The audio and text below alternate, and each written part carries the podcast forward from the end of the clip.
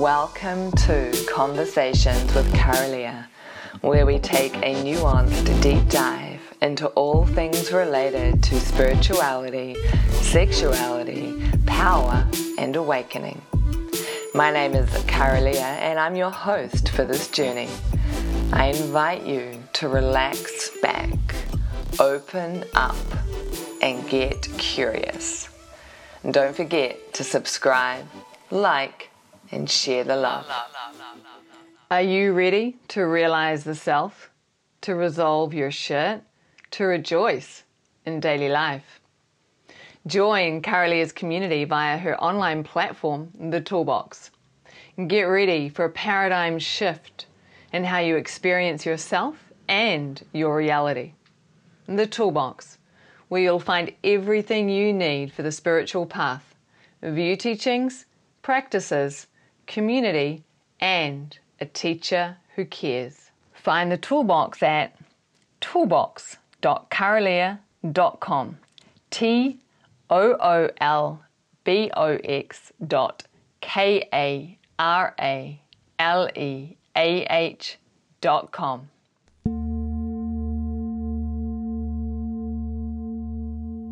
Mm, thank you so much, Sarsha. My pleasure. yeah. Oh, so this is a conversation with Kara-Leah and Sarsha, as you can see, is my guest this time around. She's a yogini and leads amazing ecstatic dance. I had the great pleasure of dropping into one a couple of weeks ago. And she trains ecstatic dance leaders as well. She is a mother and does lots of other awesome things as well, which I'm sure we, some of those we'll, we'll, touch on. She lives in New Plymouth, right? That's where you are now, is New Plymouth? Yeah, yeah. living in New Plymouth in Ngāmotu, yeah. Yeah. Mm-hmm. So Sarsha and I have been having a lot of conversations ourselves over the last three or four weeks. Sometimes it's like multiple voice messages back and forth. Uh, a little background, just so you know the context for what's led to this conversation. Uh, about three or four weeks ago, Matiu Te Huki invited me to co facilitate on a retreat because his co facilitator had decided to step back. And that was Sarsha. And there's a whole lot of things that unfolded as a result of that. And I've ended up not co facilitating with Matiu on that particular retreat. Um, things came up around the student teacher or the participant facilitator relationship and just deeper understandings around that, which led to a wider conversation around ethics in the spiritual community, the conscious community. So I said to Sarsha, I'm like, you know what? We really got to take this conversation to the people. And here we are. So welcome, Sarsha. Thank you. It's beautiful to actually be here and having this conversation finally. Yeah, as you said, we've had lots of voice messages back and forward, and I'm sure, like me, you've had conversations with the wider community. It's been really interesting talking to the wider community and not just the spiritual community, not just the yoga community, which I also uh, am from and through and lead trainings and that as well, but also the therapeutic community and the music community. It's really it's actually been a really beautiful unfolding of a greater connection and a deeper conversation and that's my hope for today that we can keep diving in diving into the conversation mm. Mm. Yeah, mm. that intersection, right, between, say, the yoga community, spiritual community, therapeutic community, the performance or the music community, and they all overlap in some ways, but then they're all coming from slightly different perspectives. But at the heart is relationship dynamics, power dynamics, and ethics, which is what we're here to talk about, really. Yeah. Yeah. Yes. Oh. And so, one. Oh, yeah. You go. No, no, go. You go. you go. Uh, no, you go. what I was going to say is, yeah, one of my from this unfolding um, and, and coming to this place was witnessing some, you know, the comments on Facebook and the threads, and yeah, really realizing and understanding the lack of understanding and education in our community around ethics and around the power dynamics. And you know that's an interest of mine of diving into why that's why that is there. But that was really insightful to me because it's something that as I said, I'm a yoga teacher. I come really through the spiritual part. I actually come from a dance background, but then the yoga has I've been teaching for 20 years and run teacher trainings, and so ethics is is a part of the container. You have to have ethical policies in place to run your trainings, codes of conduct. We have to teach it. And it's been really enlightening for me because I was always a bit like with Yoga Alliance, I was like, meh. And now I'm like, I'm really grateful that this is so clear and that there's a governing body that you know makes it so clear and that we have to teach it and speak to and yeah and how do we um, have a discussion and how do we bring these thoughts and theories because at the end of the day i'm not saying they're right i'm just saying how do we bring this more into the public conversation mm. Mm, mm-hmm. Because even in the yoga community, like I came through dance and then yoga as well. And I don't recall on my yoga teacher training, I mean, I don't remember what we covered. It was like 12 years ago now. Um, but I don't recall us looking at teacher student dynamics so much. I don't recall us looking at ethics on that training. I've self educated around it. Like, I, you know, Donna Farhi's book on teaching and the relationship was was huge. And part of why I started to self educate was because in the early 20, like around 2012, I think it was, a lot of things started to happen in the yoga community with Bikram, with John Friend, later with Pattabhi Jois, with Iyengar. All, all of these, you know, some really serious abuses that were happening, not just um, because there's power abuse and there's sexual abuse and there's overlaps there as well. Mm. Um, so I do feel like the yoga community, as a result of that, has become a lot more aware. There's been a lot more discussions. Mm. But the yoga community and those who teach and facilitate in the yoga community, then we've got the spiritual community, like whatever that means, and people who haven't necessarily gone through trainings there who, who have no understanding. Like you said in that conversation, it started to become quite aware that like a lot of people who are facilitating don't even recognize there is a power dynamic between participants and facilitators. Um, mm-hmm. Yeah, so having been in the yoga community for so long, you, and like you said, Yoga Alliance has ethics and guidelines, etc. Do you reckon the yoga community's got it sorted, and we could use that as a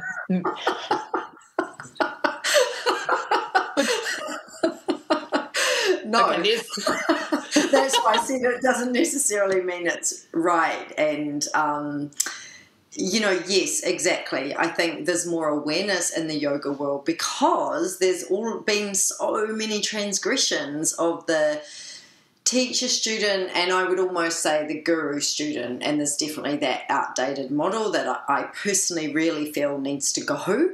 Um, mm-hmm you know, so these transgressions have continued to happen, and I think you know when i did my when i entered into the yoga world you know like i've been practicing for 25 years and yoga alliance didn't exist when i started teaching. I did a diploma in yoga teacher training. It was like two years and it was partly online and it was partly in person and we would do like monthly um, re- monthly assessments and assignments that we would send into our teacher. So it was a really beautiful set in the classical, a much more classical pathway, but that was where I came from.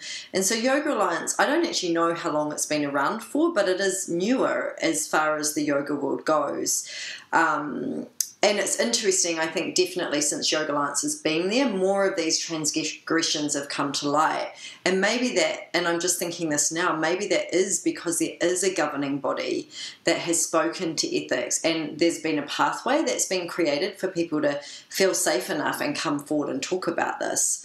But I mm. definitely don't believe that we've got it all sorted at all. Mm. And I think, you know, it's interesting because we talk about this also the spiritual world and whatever pathways and i'm interested and i don't know so I'd, I'd love to hear from people that maybe are coming through the breathwork pathways and the cacao ceremony pathways. If they have um, governing bodies if they have ethical guidelines that are taught student dynamic that are taught you know i'd be interested to hear that because i don't actually know. I've asked a few people but i'd love to educate myself and do a little bit more research around that.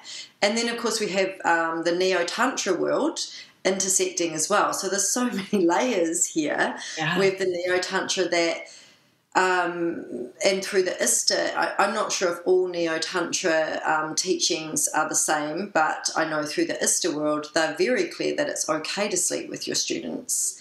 So I can mm. see why there's so many varied views and what's right and what's wrong, and you know, does it matter? Um, and I can see on one hand where ISTA's coming from, like the way they talk about it is that you know, the, the blanket rule of don't sleep with your student is clearly not working. And we can see that in the yoga world, right? yeah. I mean, look at Rod look at Rod Stryker. The guy has really clear ethics. He had an ethics board and then he had a year-long emotional relationship with a student that accumulated in physical intimacy. Yeah. Right? yeah. Yeah, you know, so it's kind of like it's that thing of like if we just push it into the shadow and just say a blanket no, then I you know that doesn't work. But I all but but I personally feel that it's okay to sleep with your students. I I, I think there's just too many layers of conditioning, and I think it's I think it has to be something that's done very very mindfully and very very consciously if it does unfold i'm definitely not a i'm not a person that is a no never ever it's just never okay because i think a, a post you put up the other day there was a woman yoga teacher that said she met her husband in her yoga class you know yeah. and i was just talking to my neighbor today and she said she was at a training and she found out that the facilitator on there ended up dating, and she was a much younger woman. Um, but they're together three years later and they got a baby and they're married. Mm. Yeah. Rodney Yee, another good example of someone who began dating his student, who became his wife and his co facilitator, and they've been together for however long. Yeah. So, yeah. Um, there's a there's a comment here from Kim saying, you know, I appreciate the link to Yoga Alliance, but I don't think they actually govern much because there's not much follow up from them. So that's a really good point, right? You can have the guidance or the the pathway or the ethics, but if no one's paying attention or and how do you pay attention? How do you assess things as such? Um, so mm-hmm. that's one comment there. okay. I would agree, and that's why I've always been a bit like that about Yoga Alliance because that's been my experience. But after this conversation, I'm kind of like, at least it's something. it's yeah. better than nothing. But I totally agree, Kim. I I don't see them following up. Yeah, mm. I know they don't so, check. Like I put in my curriculum, and they never check. Like once you pass, they never check anything. I could be put in my curriculum and then teach whatever I want. yeah it's a rubber stamping thing, right? Yeah. There's a great question here from AJ saying, What do you want to see more of from the men in this community? And what is needed from the male practitioners in this field? Oh, that is such a good question. Yeah. Yeah, that is such a good question. Mm, yeah. I think I think, yeah. What what do we want to see from the males in this field? Mm. Mm. I think, and I don't know if this is, and you've spoken to this. I don't know if it's necessarily just a male issue, but it does tend to show up in like the way um, power dynamics show up in the in men is is different to women right? So i think there's there's that acknowledgement as well. I so i think and i'm saying that because i think as facilitators i think i would love to see us all understanding that we are in a power dynamic when we're in the yeah. teacher student relationship. And i feel like that's just across the board. And you know as a teacher I feel that, I know that, and I also know when I get to know um, say it's students being through one of my trainings and then they start to assist me and they get to know me more personally, I feel that power dynamic start to dissolve. Like, so firstly, just the acknowledgement that it's there and how we respect that. And I think that's just generally across the board. Mm. I think for the for men, and that's a really great question. I think, and this is another layer, is the part of the reason why the power dynamic is there because of the patriarchal conditioning. It's like this invisible ocean that we're all swimming in.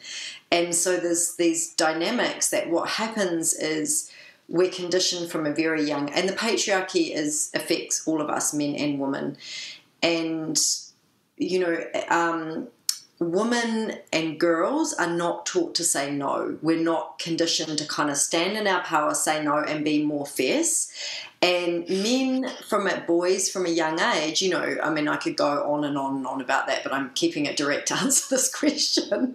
Um, and men boys from a young age are not taught to feel you know harden up especially in new zealand like harden up just get on with it so what I see is there's this disconnect. So you know, in these dynamics, it's it's easy to go, oh, woman, you just need to work on your boundaries. But there's so many layers around that because of our cultural collective conditioning, and for men because they they have been so conditioned in a certain way. I think there's this not really potentially feeling feeling as much as they could the impact of their actions.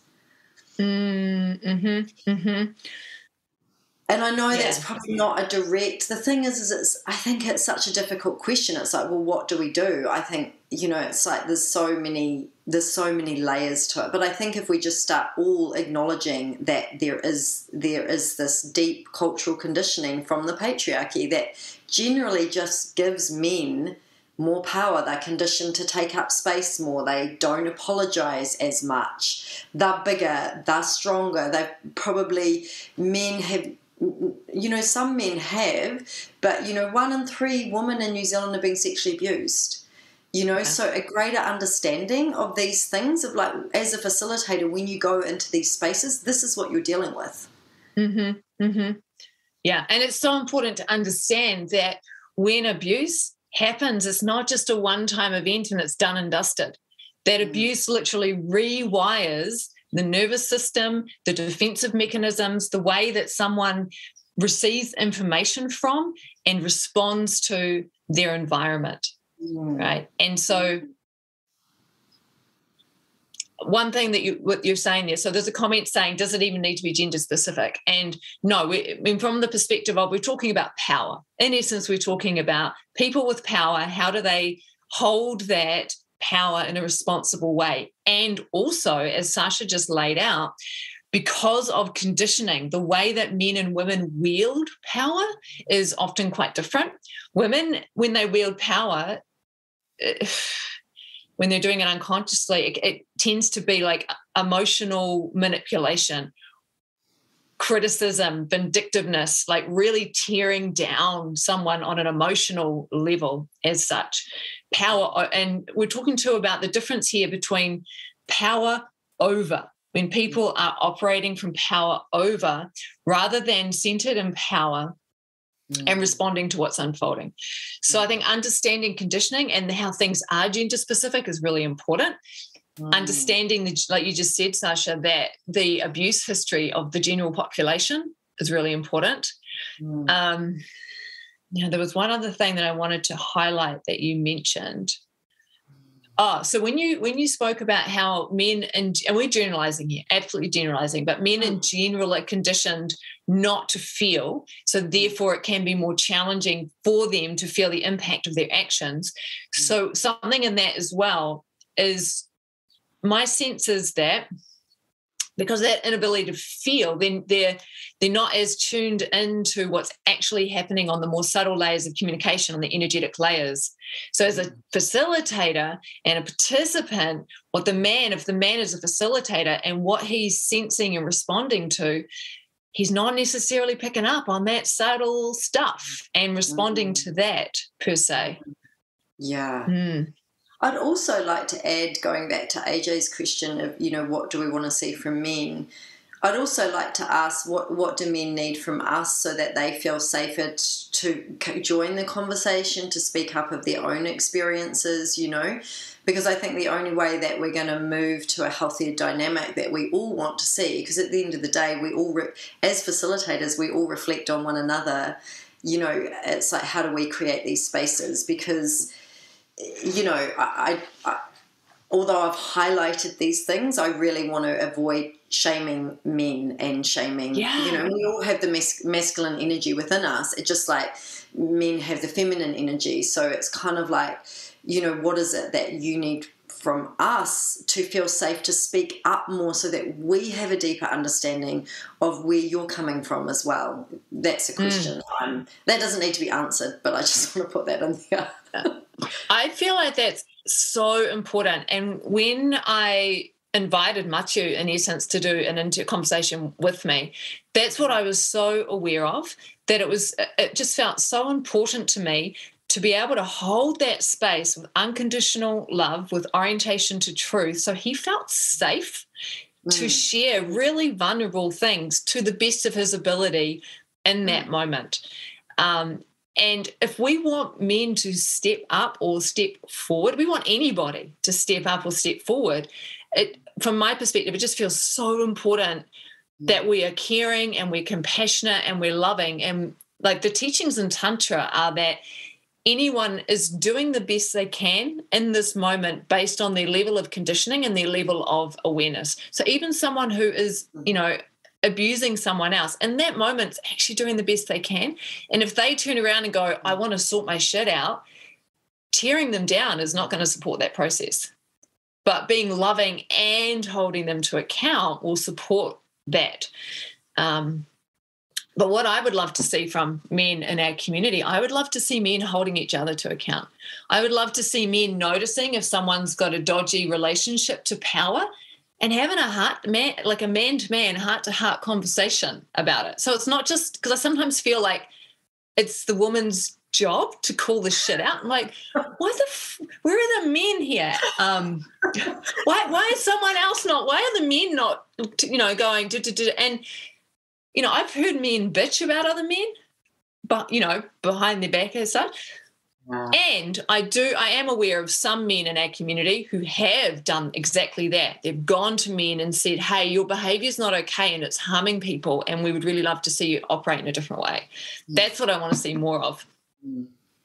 Yeah, I would totally 100% agree on that. Like, I think the, um, like if any of you followed the the post that Matiu put in all the comments after, it was such a beautiful analogy, or just a, a, not even an analogy. It was a direct insight to where we are in our human conditioning, and that was one thing that I definitely saw a lack of as men lovingly calling other men to account.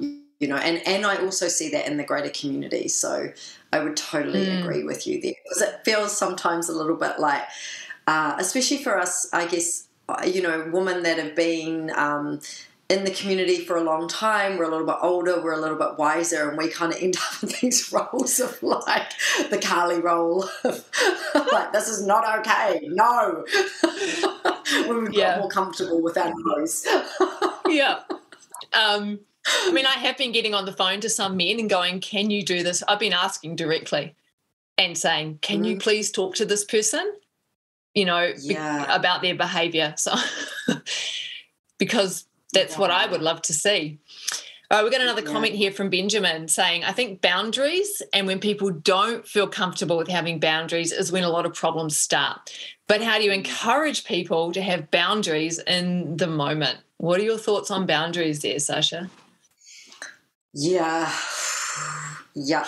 Again, there's so many layers to uh, to boundaries you know? Like one of the things that i teach in my women's retreats that i run down south is um, what did you learn about saying no? You know and this is again this is for men and for women but you know right so so no is like your your base one of your basic boundaries right? And it's like what if what were you taught when you it's one of the first words that we say is no. And often you know, in our in our direct family unit, in the wider community, as a as a small as a toddler and as a child, it's not okay to say no to people in power.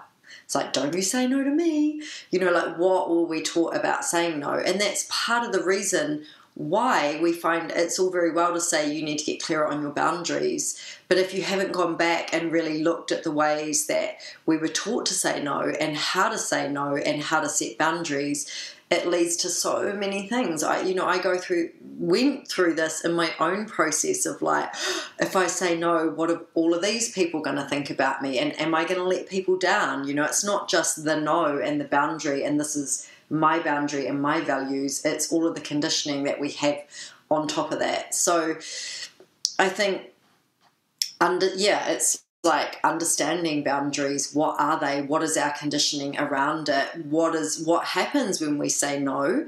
And you know that pattern of wanting to say no and then apologizing that's another thing. It's like no but i'm sorry da da da da da. Like how comfortable are we just saying it's a no without needing to over explain or to set boundaries. And there's always, whether it's men or women, you know, especially in a training container or a workshop container, you know, it's all very well. We can, I know, even as a facilitator, we can set up these um, containers where we say everything is invitational. You can say no, but then you're in the moment and the rest of the group is doing it, and it's so easy to get swayed by that. I think we're taught from such a young age to give our power away, you know, to teachers, to doctors outside of ourselves.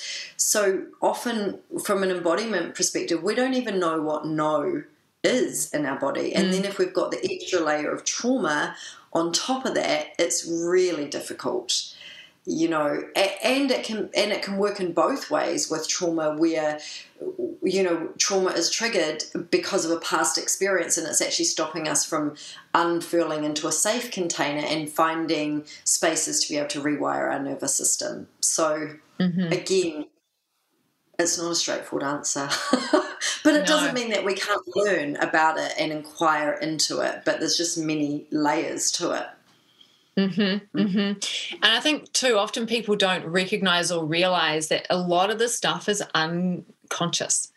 That mm-hmm. the conditioning in the body is so strong mm-hmm. that people like there's not a recognition. So when it comes to boundaries, mm. the human animal, my understanding from my direct experience and studies, the human animal will take the choice that leads to safety. Yeah. Regardless of whether it's a yes or a no, the human animal will go, it's safer to say yes. It's mm. safer to fawn. It's safer to tend and befriend, right? Which is in the nervous system, you got fight, flight, freeze, tend and befriend or fawn. Mm-hmm. Um, and that we're hardwired for safety. Yeah. So that's going to take precedence over any intellectual understanding of boundaries until the nervous system is literally rewired through work. Yeah. Yeah. Yeah. Yeah exactly and uh, yeah so i think um, going back to these questions i think one of the biggest things we can do as facilitators is um, inform ourselves around trauma and do some education around that. That's something like out of these conversations what i would love to see is people understanding ethics and the power dynamics more and you know, facilitators doing some. It doesn't need to be. Um, oh, sorry. Um, it doesn't need to be.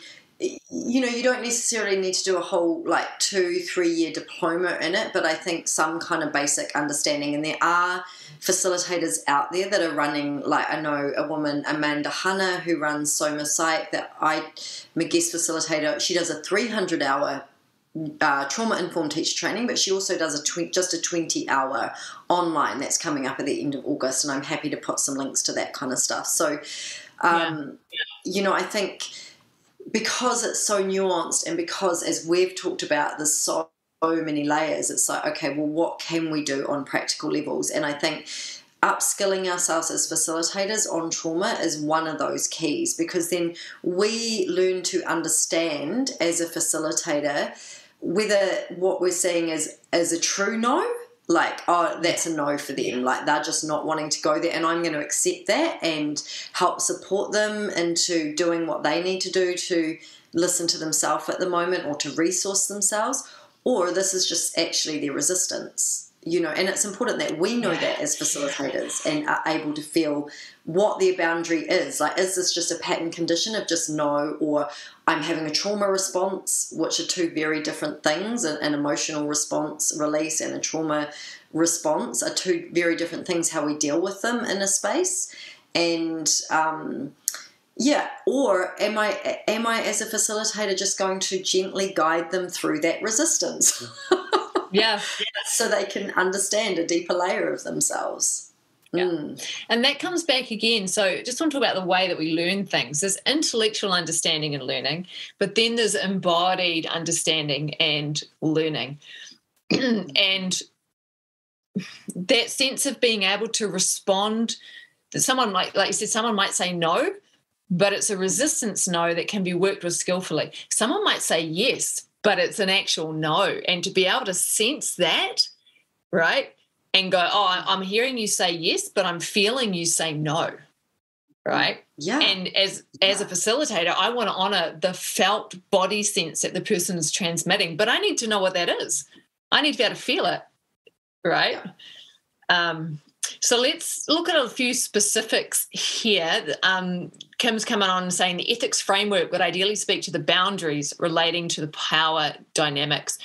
So, in a very practical sense, one thing I've heard you talk about over the last few weeks, Sarsha, is the idea of creating some kind of ethical guidelines for facilitators and sending it out to festivals so that anyone who, is facilitating on a festival that everyone's on the same page with ethical guidelines. Can you speak into into that? Mm, sure. and yeah, yeah, so that's one of my things that's come out of this. And just yesterday, actually, I was looking over my own ethical guidelines and codes of conduct that I've got within my yoga school, and and the the guidelines that I do have speak very clearly to that. Like it is, I think you know, as I said, there's so many nuances, and I really don't believe in a full blanket no. But I think as we get, say, in this example of festivals, although then you know I've been thinking about that more too, and it's got its challenges. Like we sometimes like ecstatic dance at NZ Spirit, I was I don't know how many hundreds of people were there. there were a lot. Oh my god, I saw the photo and I'm how would like, I know? Oh. Whether, how would I know whether they were at my dance or not? And that's why I think in those situations it's actually just more straightforward to have a blanket no. And if we have some ethical guidelines that are written and reviewed by a few of us, um, and then sent out to festival organisers, because in my experience, and I haven't taught at heaps. I've actually only been teaching at festivals for the last two, three years. It's not like I've done many of them, but I've done a, you know, I've done a few, and um, I haven't seen in my experience anywhere when you get accepted as a facilitator that these are the guidelines. And I think it would be just a really great way to begin to educate facilitators around there's always a power dynamic. This is the ethical conduct that we expect from you in this place that you know that it's just it's a no it is a power dynamic the student teacher relationship it, it just is a power dynamic and that's a lot of it as i said is cultural conditioning as well so we're so mm-hmm. conditioned to give our power away so easily and so readily and you know i'm a I'm a woman who's done a lot of work herself, and I know even myself when I met my teacher Tara Judelle, I was like, oh my god, I could feel myself putting her on this pedestal. I was aware enough to know that I was doing it, but I was still doing it, and that's mm-hmm. woman to woman, you know. So it's like these are, it's just like naming it that this is the reality of what is there, and creating policies for people to read through and to sign. I mean, in an ideal world, in my ideal world, it would actually be through a Zoom call with all the facilitators. I think that would a be a beautiful way to bring facilitators together to get on the same page, same intention of what we want to create, the feeling in these festivals, but also a level of education. And I'm also aware of all the nuances of, well, there might be hundreds oh. of people at your class. And what about the musicians? So then we go, well, the one thing for the facilitators, what about the musicians, you know? Mm-hmm. or the healers, the healers or working the healers. in the healing zone. Uh, yeah, so that's been interesting as I've been having conversations with healers working in the healing zone and similar stories of um, them maybe seeing other healers that they didn't feel were holding up, you know, the best ethics and ethical guidelines and hearing that from people that have been to see healers in these spaces. So I think I think they're really just we need to raise more awareness and more education just across the board around this. Yeah. Yeah. yeah. And I mean the conversation's definitely been started. Yeah. and for me as well, like what I've noticed is like I teach the stuff on my trainings, but I was always just kind of like, isn't this common sense? Meh, you know, like I'll teach it because I think it's important, but I didn't ever spend a whole lot of time on it. And now I'm like, oh, we're going to spend more time on this and we're really yeah. going to dive into embodied boundaries and what that feels like. I mean, we do do, I mean, I teach embodiment, so we do a lot of embodiment anyway, but this extra layer of that. So, yeah, mm. yeah, just, yeah, I took it for granted that people understood this. I really did. Yeah. Yeah, but nah. it's a classic Kiwi say, yeah, but nah. yeah, but nah. Yeah, when you look at my conversation with Matiu, and he genuinely, he yeah. appeared to, you know, what he was saying was he didn't understand some of these dynamics. It hadn't occurred to him. Yeah, and I know. I mean, we've been him and I have been having this conversation probably for a couple of years, um, but I think the the layers and the nuances of it maybe yeah. had not fully landed for him. Yeah, yeah, and I think that's important to, to sort of point out, you know, when transgressions were being brought up with him, it wasn't that he was necessarily sleeping with participants that he'd been on his workshops. Mm. It was more, um, not finesse, it's the wrong word. It was more subtle than that, but it was still sort of tr- that, that's as soon as there's a power dynamic, yeah. shit's going down. Um, and when I feel into this, what I keep coming back to is our relationship as human beings to power. Mm, yes. Right? Like when when I imagine like what would it feel like to be part of a community of people where everyone was in their power, then these conversations actually become redundant. When everyone's simply in power, redundant. So it in some ways it's not even about the ethics, it's not even about the guidelines. It's about embodied sense of being empowered. What does it mean to be empowered? What does it mean to not be empowered? To recognize mm-hmm. the strategies that people use to try and feel powerful as such. Mm-hmm. Um, Kim says ethical guidelines may not change some people's behavior, but it enables all the avenues to know what's expected and it helps people speak up and be supported.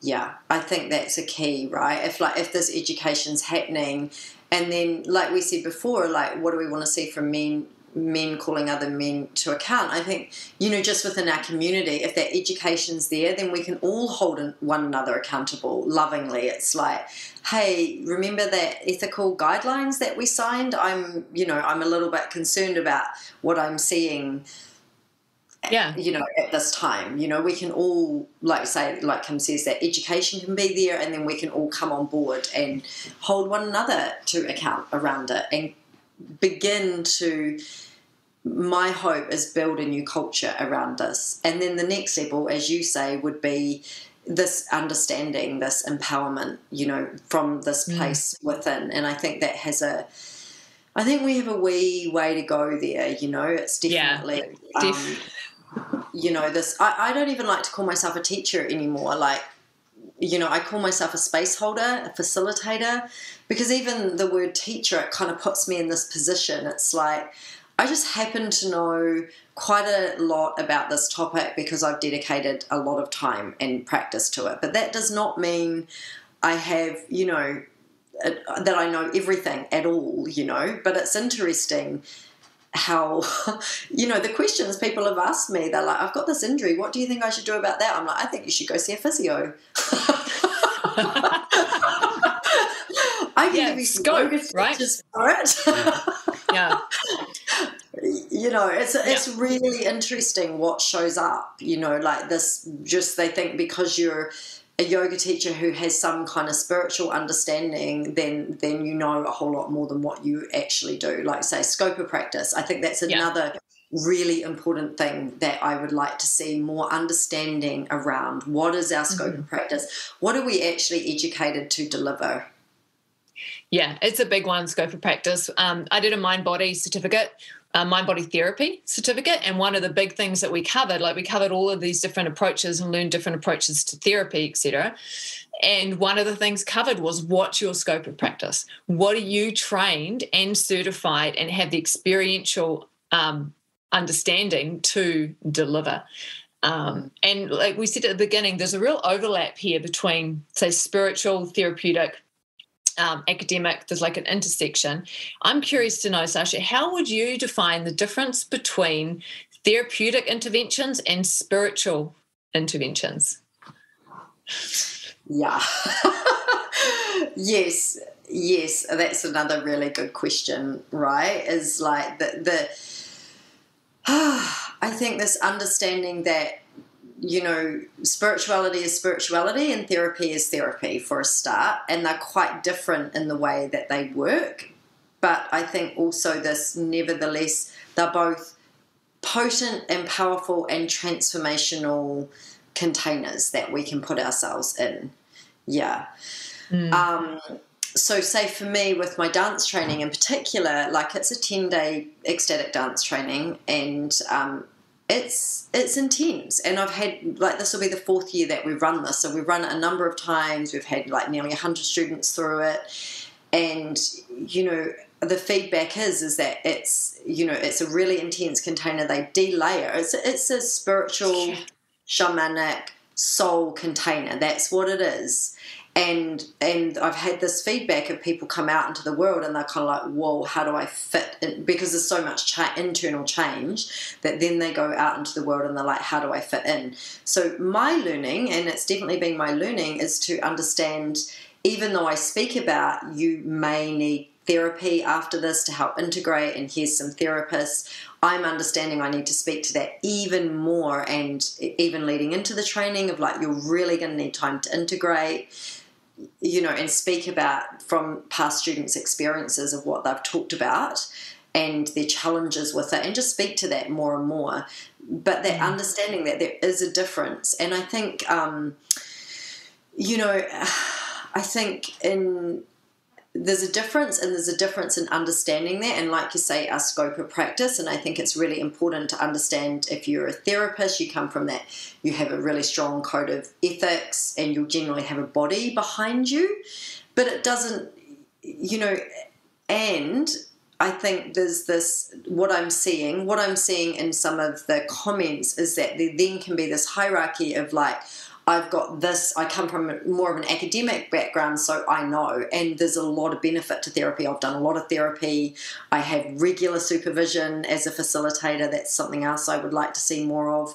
Um, facilitators getting their own supervision but then I don't think we can negate the way that someone who comes from a deep spiritual practice that has a regular meditation practice and years of that, building their awareness, building their um, awareness to the subtlety of energy and shift and change, building their awareness around their embodiment, I think that is as of equal value. So I really I feel like what I'd like to see is a greater instead of kind of I'm seeing a little bit of a conversation around one's better than the other. What I'd like to see is a conversation of like how do we understand the gifts that we are both offering and how do we um, support one another and how do we deepen the conversation here as well as being clear of what our scope of practice is like you wouldn't expect your therapist unless they've done a yoga teacher training to start teaching you yoga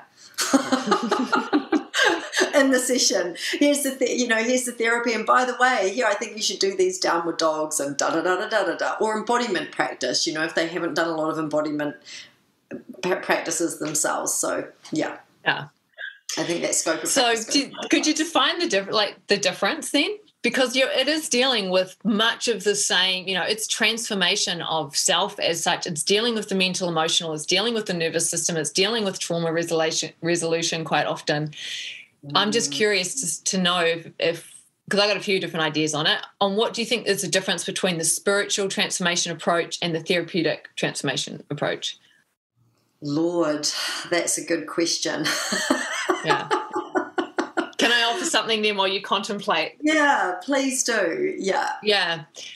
So my sense is that the the major difference is the is the way that reality itself is perceived. Mm. So, from a mm-hmm. spiritual perspective, what we are is awareness or consciousness. Mm-hmm. And within that awareness or consciousness arises the contents, which are thoughts, feelings, defense mechanisms, nervous system responses, trauma, right? But what we are is awareness. Mm-hmm. And so that's a particular lens. And I know when I work with people, mostly what I'm doing is supporting them to have the capacity and the willingness to be with what's arising. Mm-hmm. And that's mm-hmm. it, to just to just be with what's there.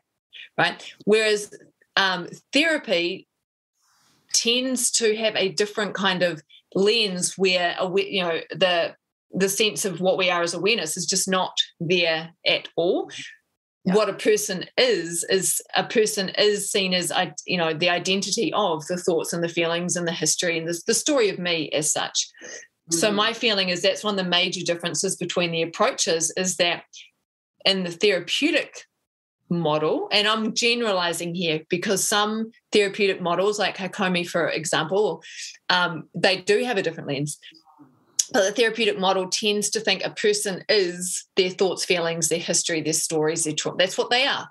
Mm-hmm. Whereas in the spiritual transformative model, what a person is is awareness. Mm-hmm. Yeah.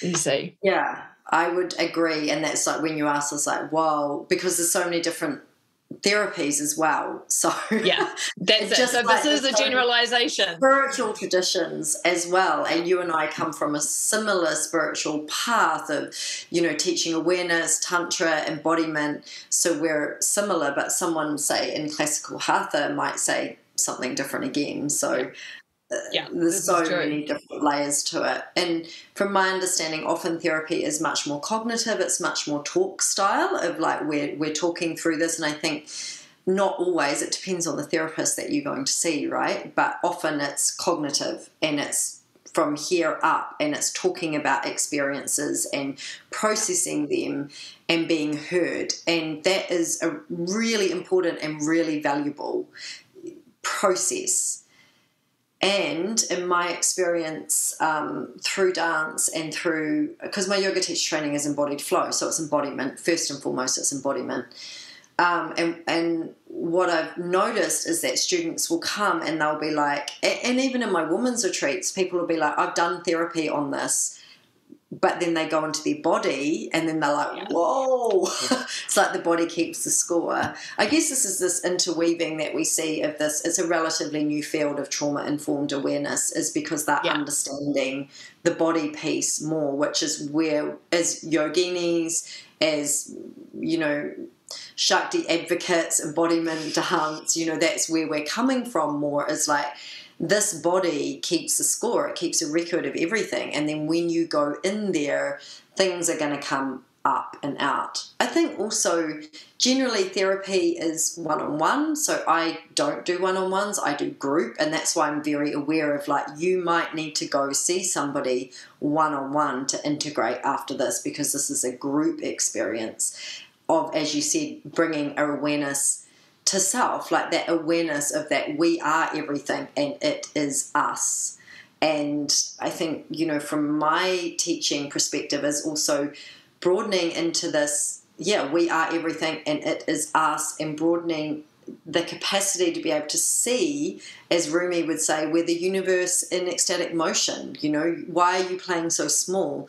And so, on my trainings, that's definitely one of my through lines is to like you know we've had this human experience and we need to acknowledge that and i think that's what therapy does so well and then we are a soul and we are more than that mm. yeah you know? yeah and, and, there is so much intersection happening now as well, like what you just said. Um, Dr. Gabor Mate's work. Oh my goodness! When I watched the documentary and read the book, I was like, oh wow i feel like he's speaking to the work i'm doing with people but he's laying it out in a different kind of way and it was so refreshing to see that that mm-hmm. intersection starting to happen of the of the somatics of it all yeah. Um, yeah mm. i think that's the field that we're going to see growing more and more and more and again you know my hope is that there'll be more uh, you know, there'll be some bodies governing that and, you know, these ethical guidelines and codes of conduct as this field grows, you know, whatever pathway yeah. you're moving into it from. Mm-hmm. Um, one thing I noticed too is that, you know, as teachers or as facilitators, I've been really aware that I can only ever lead students as far as I have gone. Yes. and right. And totally, I teach that all the time. yeah. And then so looking at some facilitators, they might have learned breath work, for example, but if they haven't done a lot of inner work, then their ability to hold and respond to people that they're leading in breath work will be far more limited. Um, yeah, and I think that is where there is I don't want to use the word danger, um, but I'm aware, you know, at festivals, people are leading very powerful pro- group processes that can totally bring up all kinds of shit that the facilitator doesn't necessarily have the capacity or the time to to hold. Um, mm-hmm. Yeah, I think that's a biggie, I right? We, it's a biggie, and I actually think as you as you're speaking to that, I'm realizing uh, mainly because I've been looking for it myself. I'm always, you know, con- doing continuing education. There's a lot of um, there's a lot of trainings around how to, you know, hold one-on-one space and to understand trauma from a one-on-one viewpoint.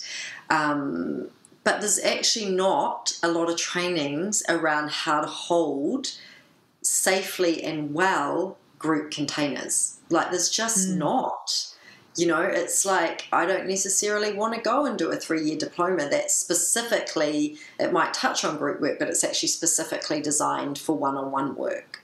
Mm. And there's actually, there's, that's, I'm really seeing that missing. Like, there's not a lot of like, how do we apply all of these things we're talking about to the group container? And like you say, and so then it shows up in festivals where breath work, yeah, it's powerful, right? Freaking and, powerful, yeah it's really powerful. And you know we've sort of i've seen these um, discussions be had of like is there spaces like whose responsibility is it? Is it the facilitator? Is it festival organizers to create spaces of people have had a big experience and they need to process it more? Like where do they go? So this yeah. is something as a community that we need to speak more to. Um, mm-hmm because like if people are having experiences like how many assistants should you have in the space you know when you're holding these deep containers?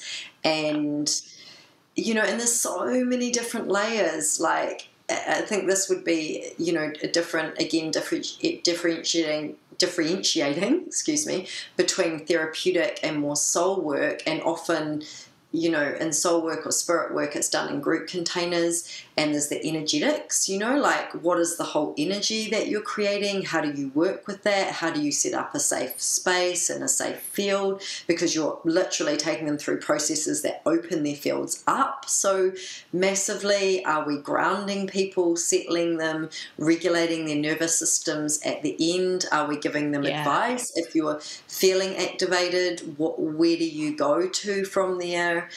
You know, and as I'm saying this, I'm like, you know, I definitely could have paid more attention to that after leading an ecstatic dance at NZ Spirit. You know, it was like I didn't speak to that of like, and if you've got stuff coming up, and that's the other thing of like, you've just, you know, for me personally, I just held a big space to hundreds of people. Do you know my energy spent? right in that moment you know so like this is why it's much easier in a train when you're in tra- when you're running trainings because you have assistants and it's very clear it's like if stuff if you're still needing to process stuff at lunchtime then that's what the assistants are there for because I've just taught for whatever three hours straight and I need energetically I need a break because I can't hold anybody anymore you know mm. yeah mm-hmm. I think what I'd like to see at festivals is a space that is personed not manned but personed um, yeah. that basically is like the blowout room Maybe. Yeah. And so all facilitators know, all, all participants know that if you've gone through a workshop and you're feeling a little bit shaky in any sh- way, shape, or form, you mm-hmm. go to the blowout room and you are held and supported, and whatever you need is responded to. And I think that kind of space really needs to be happening. It, you know, it's like kind of a little bit like first aid, but it's so much more than that because the people that hold that space need to be next level at what they're doing. Yeah, and I was just going to say, it's like, and it would be amazing if the people that were holding that space were trained therapists. That's exactly what we're talking about. You know, it's like the deep spirit work in these containers, and then, yes, sometimes people need to be held by a therapist to help them integrate what they've experienced. And it's like, how do we weave these two together yeah. and then have conversations, you know, like yeah. Facilitators going to the therapist and going, oh, what happened with that participant, you know, in confidentiality. I mean, that's the other thing confidentiality. yeah. Yeah. Yeah. Are we getting yeah. a lot of yeses, amazing, and love hearts and claps? on this yeah. piece. So I think yeah. this is something we definitely have to propose to the festival organizers. And I think you're mm. right. I think the people holding that space need to be a combination of those who can work with the energetic field and those who are therapists. I think you need both. Yeah. Yeah. I mean, ideally therapists that can do can do that would be amazing. But amazing. I think both and is also, necessary. Yeah, I mean, I, I, you you would think that the type of therapist that would be attracted to coming to a festival would have a like the therapist friends that I know have a really good balance of both. You know, they're very yeah they have their own spiritual practice, so they have that infuses their practice. But you know, it's the same as like, right, you have your first aid tent. You're assuming, of course, that there's going to be people that are trained in first aid that are at that tent. So it would be the same with this tent. It'd be like me manning the first aid tent. It was like I can put a plaster on it, but that's about my limit. oh. I'm just yeah. looking at my notes here to see we've covered a lot of ground already. Um, yeah. Getting some big yeses on the integration. Okay, let me just feel and see if there's anything else that's required to ask. I do I do want to ask a little bit about your own personal experience, Sarsha, in terms of making that decision to step back from facilitating with Matiu and then watching the mm. fallout um, because you were in both a professional and a personal relationship with him. Mm. How did you feel as a woman watching what happened and being a part of it? Must mm. yeah. you know the yes. people are going to be wanting me to ask that question. of course, of course, and I'm you know I'm happy to speak to it for sure. Ah, yeah. Um, is there a specific question, or do you just want me to speak to how the experience was for me? Yeah, I think just reflecting, you know, there's that decision to step back. Mm. How hard was it to make that? What went into making that decision to step back from co facilitating? Mm. Yeah, it was. I really, you know, and this is so for me i have a i have a daily practice. I've been practicing meditation for years embodiment for years and to still process this and really find my truth was definitely a difficult process. It was so interesting watching all of the you know all of the different conditionings that would come up around not wanting to disappoint the students. Like what are the students going to think what is mana going to think? You know, on a professional business level, like what are they going to think? Um, what is how's Matiu going to take this? If I did this to him, how would I feel about this? Just all of the different layers. Um, so I'd also like to ha- add not only do I have, you know, a regular practice, meditation, embodiment, I also have a really strong council of sisters that are all very wise.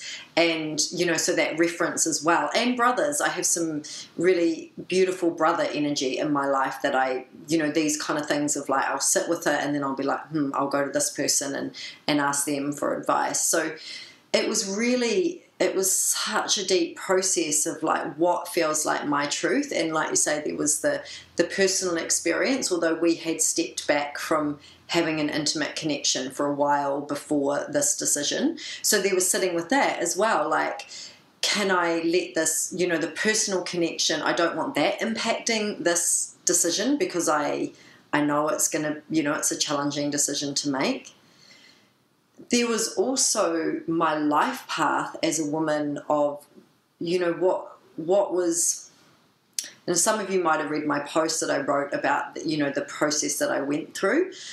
And I think one of the one of the sort of like working through it all, one of the aha moments because I was I was really like like if I say no, how you know this part of us that wants to know how it's all going to work out and how can i look after everybody? And is nobody is anybody going to get pissed off with me? Like yeah. there's still that deep part of us that want to be liked. It's like i don't know if that ever goes away and i, I think that's a good thing right? Because otherwise we just walk around being assholes you know? Well no about that but yeah, but listening what? to you, that's that's what I'm picking up is a sense of like you you kind of knew what you needed to do, is what mm. I'm sensing. But yeah. you were concerned about how's it going to impact all of these people. Yeah. And I yeah. and I wonder if that is more of a feminine thing to worry about all of it rather than to just go, this is what I need to do, and it's done. Fuck you all. Yeah. yeah. I mean, not quite, but just but almost like just a sense of trust, trusting that Mana would get it, trusting that Matiu would get it, and if he didn't, that was his shit. Trusting that the students would get it, and if they didn't, that that was their stuff, right? I think um, it's uh, yeah, definitely like that feminine. You know, we nurture and we create connection. That's part of what we do. Like we build communities and we nurture. It's it's like it's inbuilt into us. So there's definitely that aspect. And then there's also this part of the feminine that we you know the feminine is comfortable in the unknown right? The masculine likes to know. It likes to be linear. It likes to be rational. It likes to have all the figures and facts. And we very much live in a world like that. Um, whereas the feminine is more comfortable with the unknown and the dissolving and the dissolution, you know, we could say from those pure aspects of feminine and masculine. And one of the things that helped me create my clarity is um, I separated from a 22 year marriage like nearly two years ago. And and I really had to step into the not knowing. Like I don't know how this is going to work out. I don't know how I'm going to manage. I just don't know. And it built a really strong resilience and trust in myself. And my mantra, literally, at that time was just keep putting one foot in front of the other. Mm. and it was interesting. That was almost like the the moment of truth. Is like I'd been deliberating over it and talking to people, and had and had women coming and talking to me about their experiences. So that that was yeah. the other thing, you know, and and and wanting to be seen. A, I feel really blessed that the woman trusted to come and talk to me. Like, even though they knew I was working with them, they still trusted me to come and talk to me. So, I, I really honour the woman for that, and I'm really grateful for that. So there's a big part of me that's I can't just ignore that, especially when I teach all of these things, and I teach also teach listening to my body. So it was two moments of truth that kind of made me go, I just have to say no. Is a you know, I teach listening to my body, and my I know my body's saying no, and my head is trying to figure it all out. I know my head is trying to make sure everybody else is okay, and I'm trying to figure out how it's going to unravel and what what I can do about it. And then the part of me that just went, I've let go of way harder things and it's worked out. This is actually a small thing in the big scheme of things. I mean, I didn't expect it to come out so publicly. That was not my intention. That was not my desire. no. I was like, oh, and I re- was really feeling for Matiu. I was like, whoa, this is intense. This is an intense unfolding. Yeah, yeah, yeah. That was not my intention at all, you know. And and it was funny because even you know in our conversations, when you decided not to step up, I was like, oh, okay, now really, like the retreat's really not going ahead. All right. you know, and there's that small part of me like it would would have been just easier if it just went ahead. But the deeper knowing that it's like that is not for the best for this to go ahead yeah. at the moment. yeah. Yeah. It was, you know, when Matiu asked me, I just sort of said yes. I didn't know why you'd stepped back at that point in time. Mm. But I also had it in me. I was like, oh, I need to talk to Sarsha. Mm. And, of course, as you know, I reached out and I spoke to you yeah. and then was like, okay, what needs, and same thing. It's like, okay, what needs to happen next? And I, which is when I said to Matiu, look, we have to name and acknowledge everything that's in the field. Mm, right? mm. That needs to happen. Mm. Um, there's just one thing I want to um, speak to about the interview that I did with Matiu. So I was quite nervous in that interview because I really want, like I said, I really wanted to hold that unconditional love space and also accountability and truth. And in the past, I've had a tendency toward people pleasing and accommodating, and I have been, I've tended to be intimidated by, in particular, men in power. So I was aware of all that going in. Yeah. Um, and there was, I think it was toward the end of the interview, like I recorded the interview and afterwards I felt so exposed and like, holy moly, do I really want to publish this? This is really full on. This is just going to explode.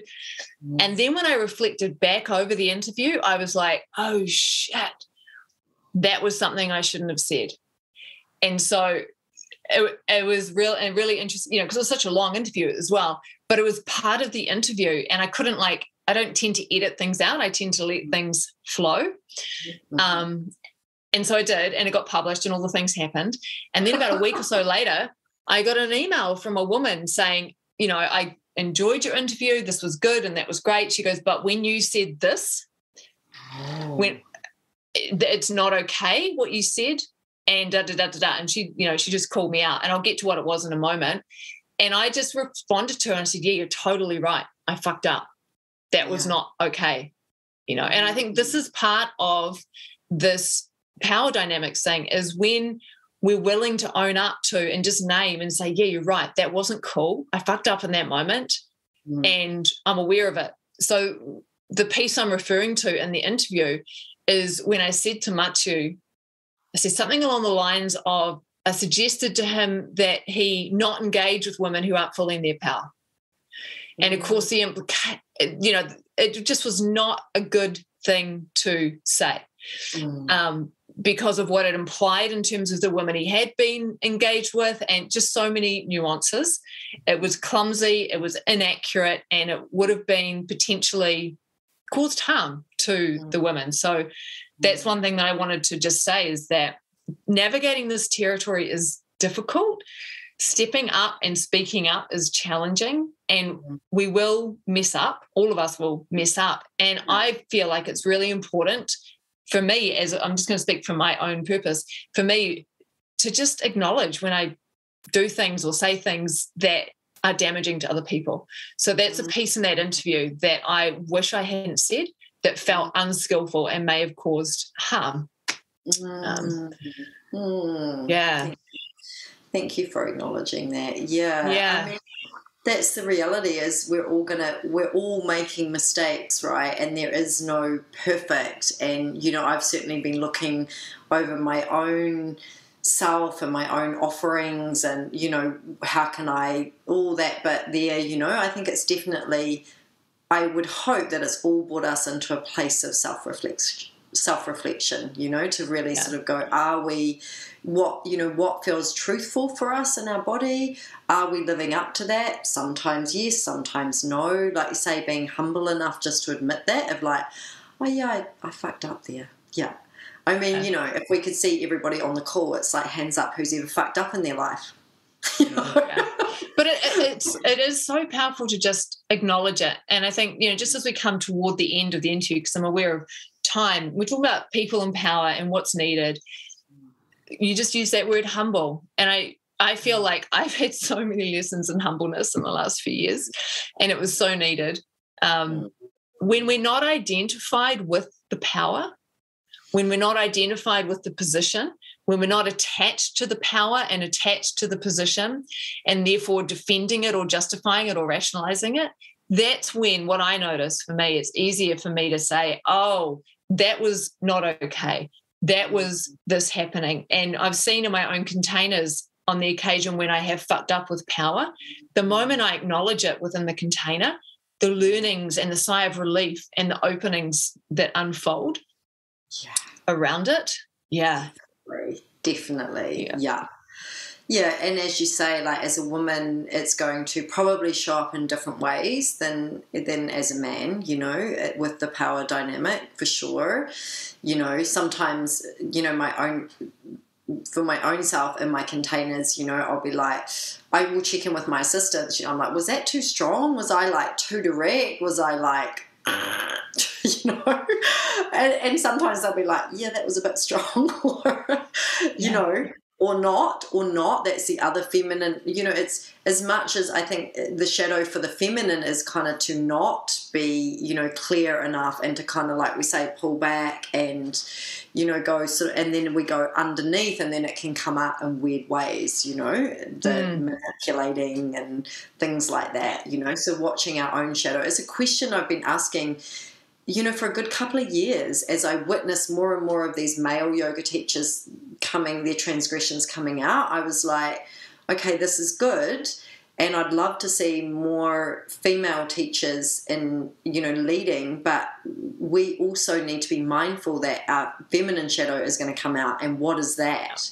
And how yeah. is that going to play out? And how do we lovingly call one another account to account for that?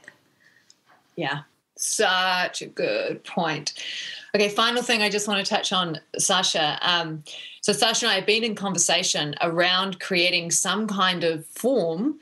Um, as some of you will be aware, uh, there are a group of people who've created a form for those who have had abusive or manipulative situations in the ISTA trainings to submit their experience.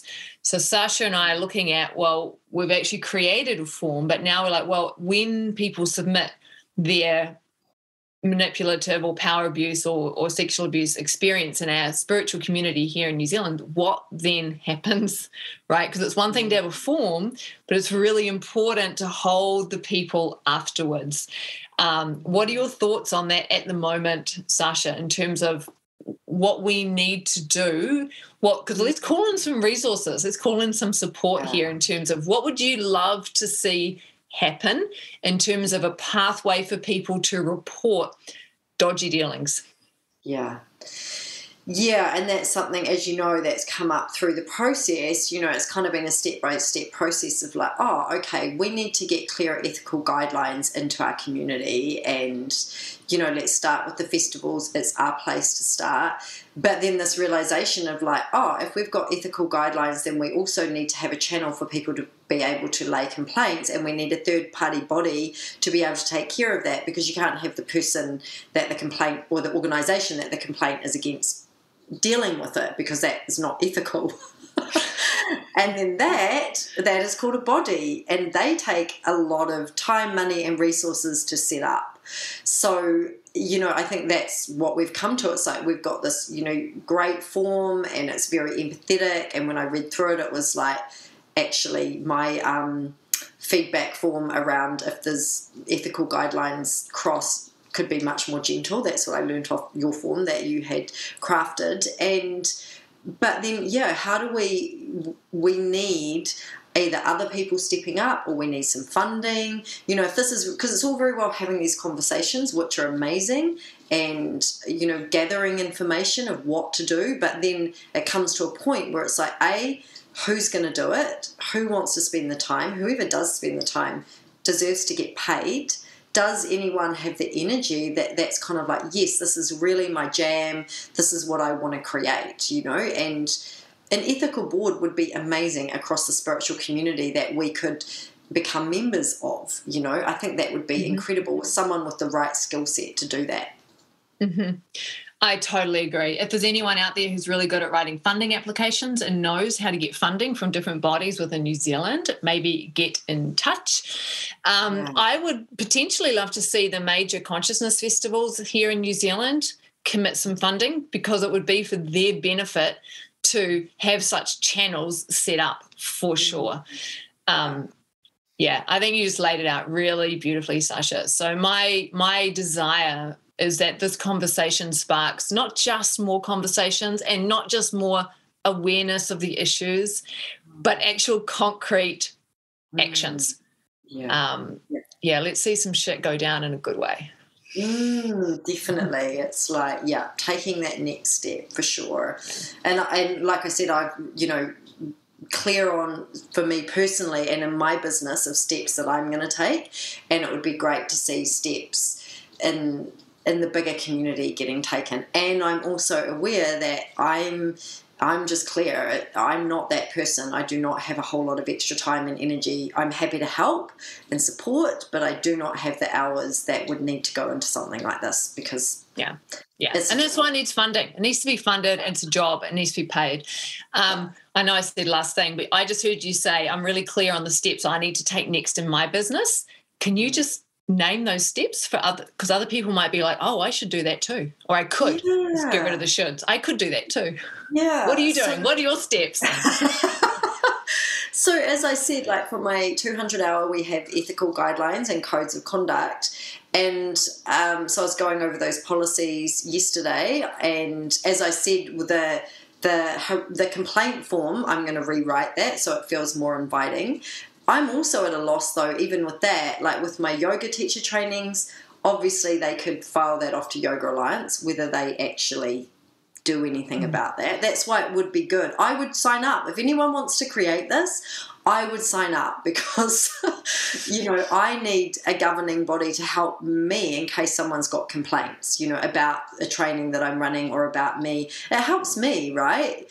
You know, you would hope it didn't get to that level that they felt they could talk to you or an assistant, but you know, it might. So, one of the things is rewording that form. One of the things is getting my ethical guidelines on my website so that people know that. Just getting a lot clearer with my policies. Um, although we spend I'm going to spend more time on it in my teacher training of like really not taking it for granted that people know. It's like, oh, people don't really get this di- the power dynamic, um, and working teaching more.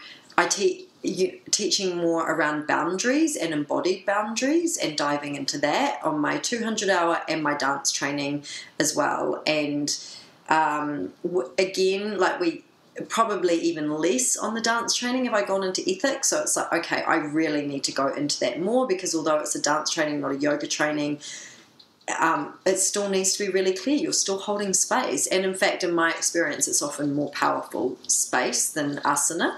Um, yeah, so the, the other steps getting it on my website, rewriting and clarifying some of my policies, um, spending more time thinking about how I'm really going to teach these from an embodied perspective. Yeah. Um, awesome. Sending, continuing that education, like I mentioned, like Amanda Hanna's doing um, a 200, a 20 hour trauma informed, like getting that out more, um, helping support that to help educate the community. Yeah, and if anyone wants to create a body, I'm there, I'm signing up. epic, epic. Sarsha, Thank you so much for your conversation, um, just your time and energy and vibration, and for what you bring and give to this community. Mm, mm. Thank you. Yeah, thank you for taking the time, and thank you. I just want to acknowledge thank you for your patience. So, um, some of you might not know that um, actually reached out to me long, not long after that interview with Matiu and asked me to speak to it, and I was in a really tender, vulnerable place. I was just like, I can't. I felt very emotional. I felt like I could feel the whole collective talking about it.